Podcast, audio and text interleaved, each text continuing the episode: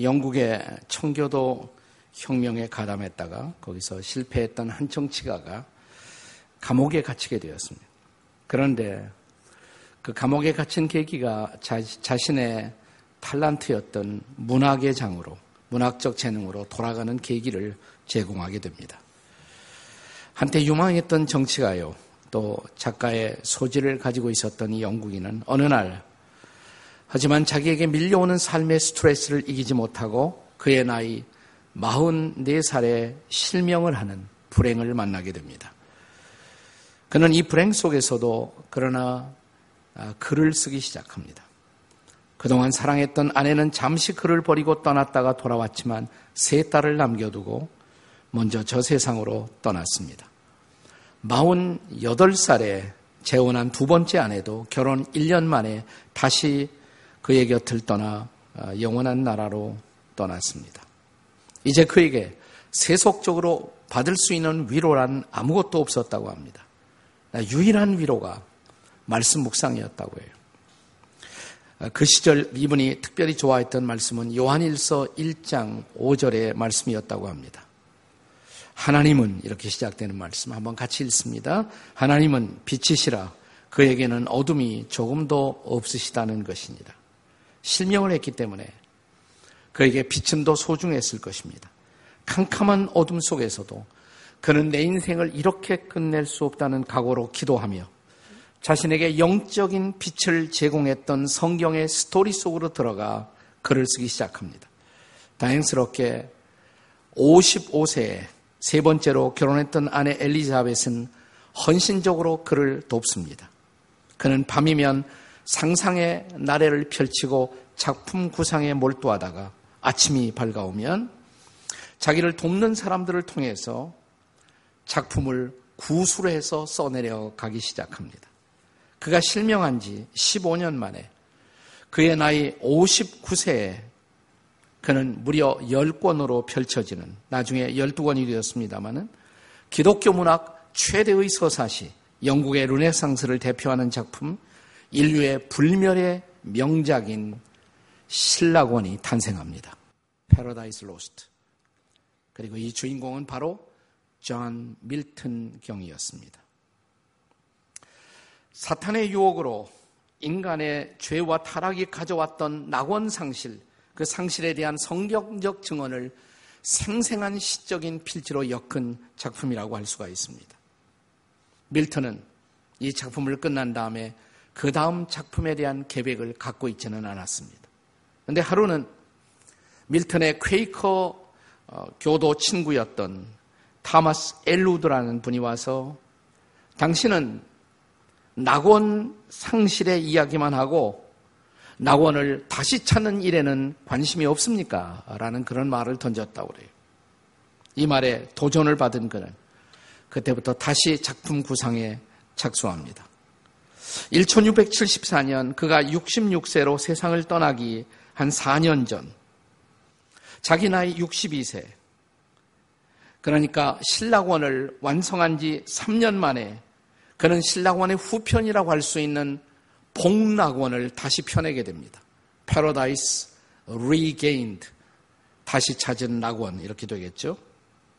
제2의 아담이신 예수 그리스도께서 사탄의 유혹을 이기시고 마침내 인류가 상실했던 그 낙원을 다시 찾아주시는 이야기.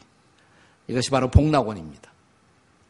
근데 오늘 여러분과 저는 낙원을 잃어버린 신낙원, 그리고 낙원을 다시 찾게 되는 복낙원, 그 중간에 그 사이에서 살고 있죠.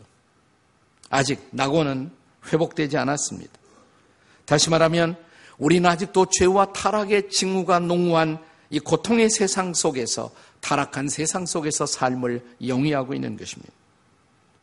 그렇다면 언제까지 세상은 이런 고통과 갈등을 계속하게 될까요?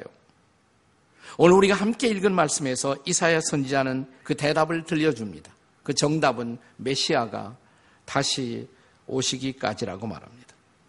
그래서 오늘의 말씀은 우리가 구원을 받았을 때 다시 오시는 예수님을 통해서 회복하게 될 구원의 궁극적 소망에 대한 약속이라고 할 수가 있습니다.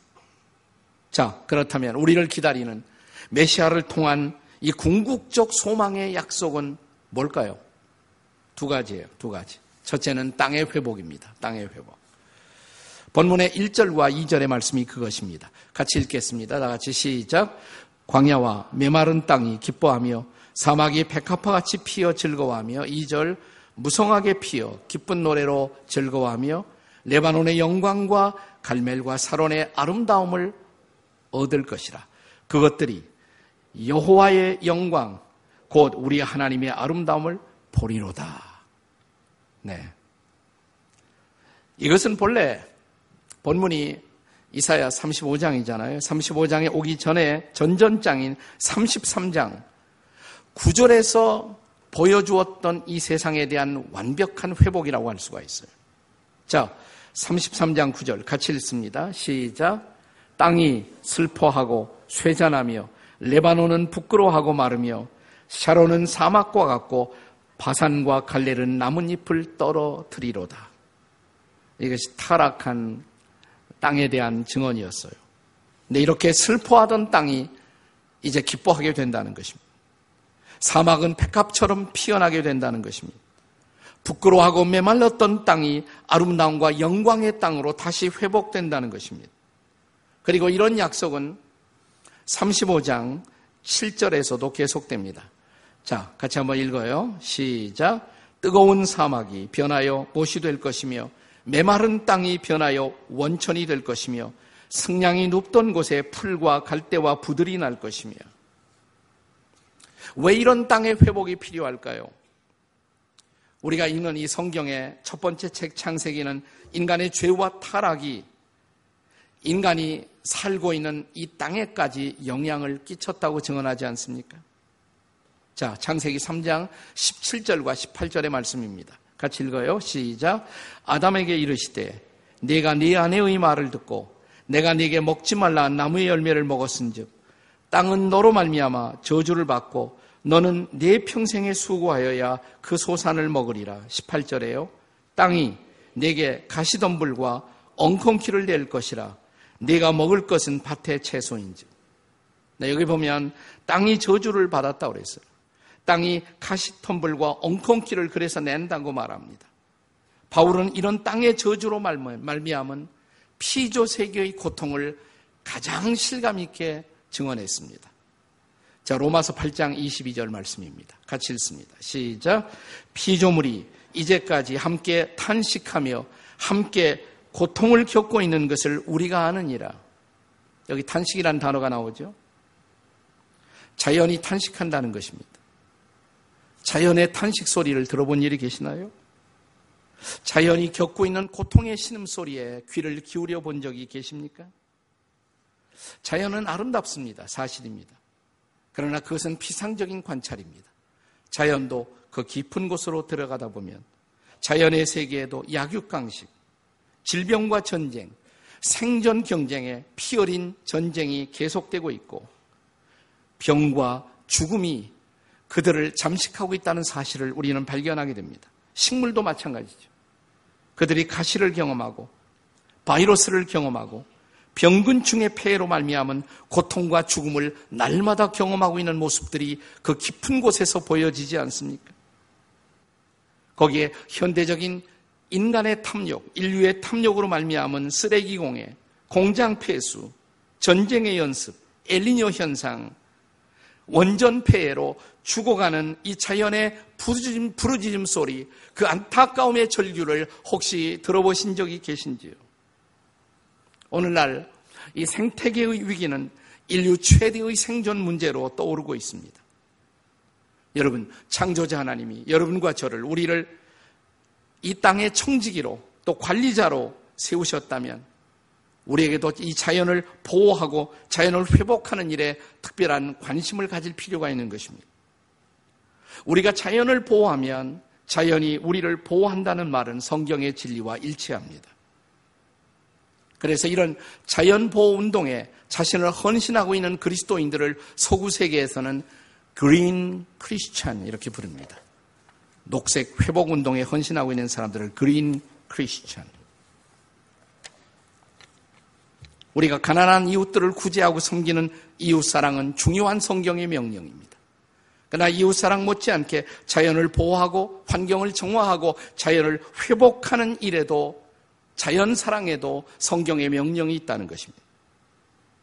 우리가 예수님의 다시 오심, 메시아를 대망해야 할 중요한 이유가 무엇인가? 그것은 바로 우리가 살고 있는 이 땅의 온전한 회복을 다시 오실 그분이 이루실 것을 믿기 때문입니다. 이것이 바로 땅의 회복이에요. 땅의 회복. 자, 그러나 오늘 본문의 말씀은 이사야 선지자는 땅의 회복에서 끝나는 것이 아니라 메시아를 통해서 우리가 기대할 궁극적인 또 하나의 소망, 그것은 인간됨의 회복이라고 말합니다. 인간됨의 회복. 하나님이 본래 처음 인간을 지으셨을 때의 상태, 우리는 어떤 모습으로 지어졌을까요? 10편, 8편, 4절과 5절을 함께 같이 읽습니다. 같이 읽어요. 시작. 사람이 무엇이기에 주께서 그를 생각하시며 인자가 무엇이기에 그를 돌바시나이까?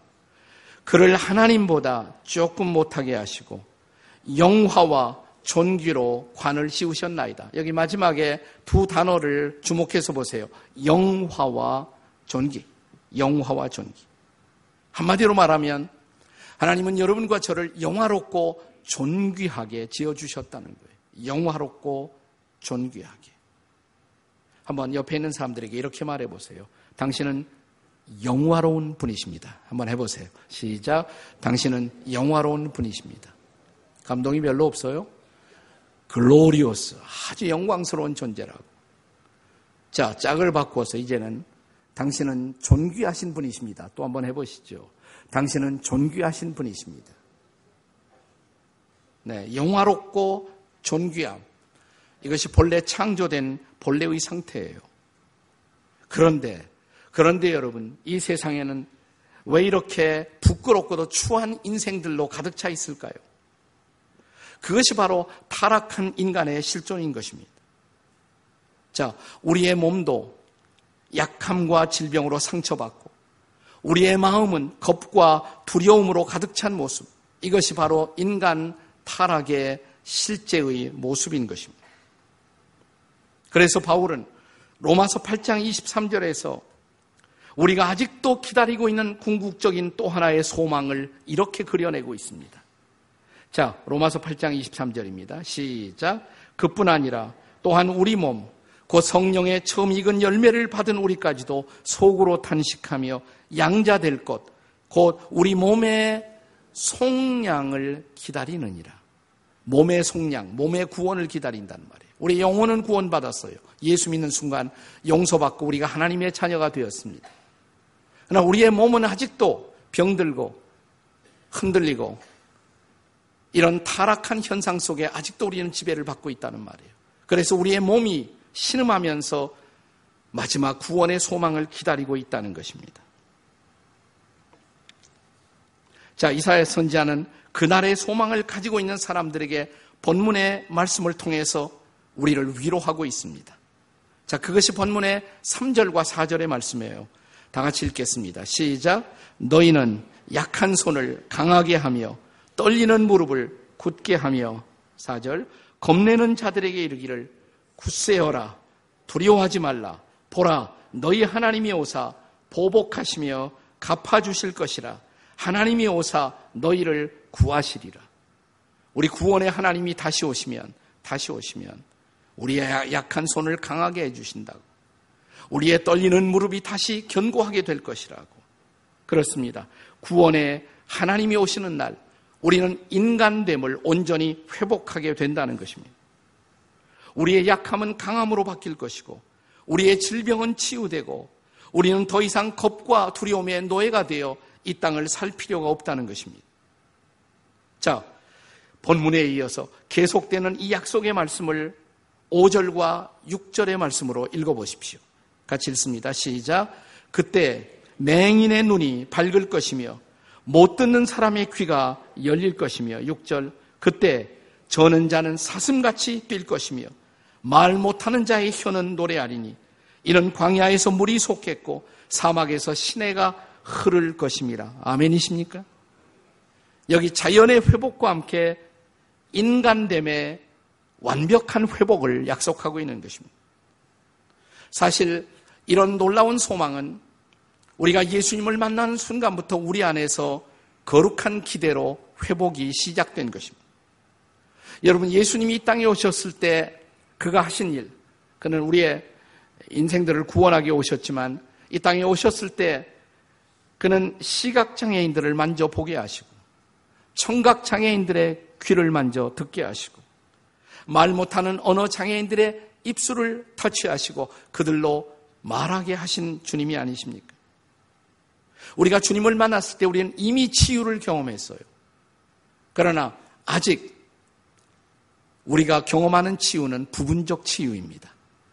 성경은 주께서 다시 오시는 그날, 그때 우리의 영혼의 구원뿐만 아니라 몸의 구원이 온전히 이루어지는 바로 그때 우리는 비로소 온전히 회복된 존재로 주 앞에 설 것이라고 약속합니다.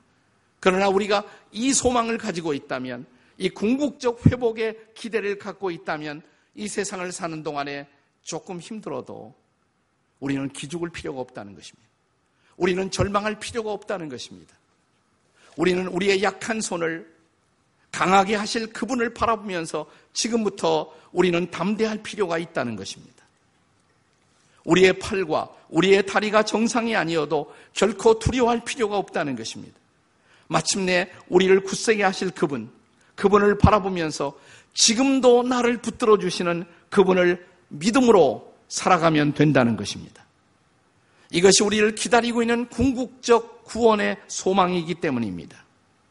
사랑하는 여러분, 이런 놀라운 약속을 믿고 살아가는 우리 시대의 기적의 존재 한 사람이 있다면 우리 한국 사람에게도 이제는 익숙해졌는데 한국을 두 차례나 다녀가셨죠.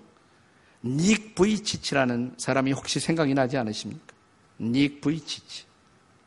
팔다리가 없는 사람이에요. 본래 이 사람은 1982년 12월에 호주 멜버른에서 목사의 아들로 태어났습니다. 딱 태어나 보니까 팔도 다리도 없어요. 몸뚱이밖에 없어요. 네, 얼마나 놀랬겠어요. 담당 의사도 놀라고 아버지인 목사님도 놀라고 그 교회 모든 교인들이 함께 충격을 받았다고 합니다. 하지만 그의 가족들은 포기하지 않았습니다. 하나님의 말씀을 읽으면서 어느 날 마침내 가족 예배에서 그들은 요한복음 9장 3절의 약속을 받아들이기로 결정했다고 합니다. 요한복음 9장 3절이 뭐예요? 날 때부터 소경된 사람. 그걸 바라보시면서 예수님이 주셨던 말씀. 이 사람이 이렇게 된 것. 부모의 죄가 아니다. 조상의 죄도 아니다. 뭐라고 말씀하셨어요? 하나님이 하시는 일을 나타내기 위해서다. 이 약속의 말씀을 붙들었어요. 온 가족이 이 말씀을 붙들었습니다. 네. 그리고 비록 팔다리는 없지만 몸의 다른 모든 기능이 정상적으로 가동하는 것을 주 앞에 감사를 드렸습니다. 그리고 어느 날 닉은 하나님의 말씀을 읽다가 더 깊은 감사를 주 앞에 드립니다. 그 감사는 뭐냐면 내가 팔도 다리도 움직일 수 없지만 내 몸뚱이 아래 붙어 있는 다리 쪽으로 가는 곳에 붙어 있는 작은 뼈 두 개, 치킨본이라고 그랬어요. 자기 책에다 이름을 쓰기를 치킨본, 조금 뭉꾸러뜨린 그, 어, 그뼈 두 개, 이것을 이용해서 자기가 기어갈 수도 있고 굴러갈 수도 있다는 사실 앞에 하나님을 찬양했다고 그래요. 하나님 감사합니다. 그때 그에게 다가왔던 놀라운 말씀이 우리가 잘 아는 로마서 8장 28절의 말씀이었다고 합니다. 무슨 말씀이에요? 우리가 알거니와 다 같이 시작. 우리가 알거니와 하나님을 사랑하는 자, 곧 그 뜻대로 부르심을 입은 자들에게는 모든 것이 합력하여 선을 이루느니라. 이 말씀을 닉 브이치치 형제는 어떻게 적용했냐면, 자, 이렇게 내가 된 것도 하나님의 특별한 섭리가 있는데, 그러나 아직도 내가 이 치킨본을 가지고 굴러갈 수가 있다면, 움직일 수가 있다면, 내가 이것을 통해서 나는 모든 것을 통해 합력하여 하나님의 선을 드러낼 것이다. 라는 말씀으로 적용했어요. 그리고 어떤 일이 생겼습니까? 팔도 다리도 없는 그 몸으로 그러나 그 닭뼈 같은 뭉그러뜨려진 작은 튀어나온 그 뼈들을 사용해서 그는 드럼을 치기 시작합니다. 드럼을. 스케이트보드를 타기 시작해. 수영을 하기 시작합니다. 수영을. 네. 네. 스쿠버 다이빙을 도전하고 축구를 하기 시작했습니다. 골프를 치고 그리고 컴퓨터를 능숙하게 다루기에 이르렀던 것입니다. 심지어 자기 치아에다가 낚싯줄을 문 채 적절한 시점에 낚싯줄을 풀고 당기면서 낚시도 하고 또 자기 어깨를 들썩이면서 오케스트라를 지휘하기도 했습니다. 그는 이렇게 말합니다. 들어보세요. 저는 기적을 믿습니다. 그리고 아직도 정상인처럼 자유롭게 걷고 무거운 것을 들어 올리고 도구를 마음껏 활용할 수 있는 그 어느 날을 주께서 내게 주실 것을 저는 믿습니다. 그러나 그 날을 기다리면서 오늘 저는 저에게 이미 주신 것들을 감사하며 그것들로 기적을 만들고 싶습니다. 나라는 존재가 기적을 바라기만 하는 존재가 아니라 기적이 되는 삶을 살고 싶습니다. 실제로 그런 삶을 그가 살고 있지 않습니까? 계속되는 그의 고백을 한번 들어보세요. 저는 팔도 다리도 없지만 한계도 없습니다. 포기하지 않으면 절망을 희망으로 바꿀 수가 있습니다. 절망의, 절망의 자리에서 주님과 내 인생을 허그하는 바로 그 순간 그는 나에게 플라잉의 축복을 주셨습니다. 이분이 두 권의 책을 펴냈어요. 첫 번째 책의 제목이 뭐냐면 허그예요, 허그. 나는 어느 날 주님을 허그했다고. 그리고 내 인생을 받아들이기로 허그했다고. 그리고 내게 다가오는 사람들을 허그하고 살기로 했다고. 그리고 두 번째 책을 펴냅니다. 그랬더니 주님은 나에게 flying의 축복을 주셨다. 나는 내 한계를 넘어서서 그의 능력을 통해서 나는 flying의 인생, 한계를 초월하는 그런 놀라운 비상의 인생을 살기 시작했다고. 사랑하는 여러분, 닉이 바라보았던 그 하나님, 그 하나님이 여러분과 제가 오늘 바라보는 그 하나님이라면 닉 부이치치가 자기의 구주와 주님으로 고백했던 그 예수 그리스도가 여러분과 저의 주님이라면 그렇다면 우리도 그 동일한 믿음으로 하나님의 약속의 말씀을 붙들고 남은 인생 내 인생을 회복하고 하나님의 기대를 이루는 그 놀라운 삶에 한번 도전하지 않으시겠습니까? 여러분의 약한 손을 펴세요, 이제. 주의 손을 붙드시기 바랍니다. 내 무릎이 아프지만 그 아픈 무릎으로 무릎 꿇어 기도의 무릎을 삼아 보십시오. 그리고 저 십자가에서 나를 위해 죽으시고 나를 위해 다시 부활하신 그 주님, 그 주님을 바라보십시오. 믿음으로 내 사랑하는 그 주님의 거룩한 능력을 힘입으십시오. 그 주님을 허그하십시오. 주님이 내게 주신 내 환경과 인생을 거절하지 말고 받아들이십시오. 이 고통스러운 오늘의 삶 속에도 모든 것을 통해 선을 이루실 하나님의 뜻이 있다는 것을 선포하십시오. 그리고 믿음으로 이제 도전하십시오. 여러분과 저의 인생에도 닉 부이치치 인생에 있었던 놀라운 flying, 한계를 초월하는 그 비상이 시작될 것을 믿으시기 바랍니다. 오늘 무엇이 여러분을 붙들고 있습니까? 무엇이 여러분을 낙심하게 만들고 있습니까? 무엇이 여러분을 절망하게 만들고 있습니까? 이제 여러분 앞에 있는 사랑하는 주님의 놀라운 약속의 말씀을 붙드십시오. 그리고 나를 위해 죽으시고 나를 위해 부활하신 그 주님이 내 인생을 인도하시겠다고 약속한 그의 손길 앞에 여러분의 인생을 맡길 수만 있다면 그리고 그의 손을 붙들 수만 있다면 그분이 나를 붙들어 인도하시는 내 인생의 그 한계를 초월해서 하나님이 마침내 내 인생 속에 이루실 회복의 기적을 지금부터 경험하는 그 놀라운 삶이 여러분과 저의 인생 속에 이루어질 수 있기를 주의 이름으로 축복합니다.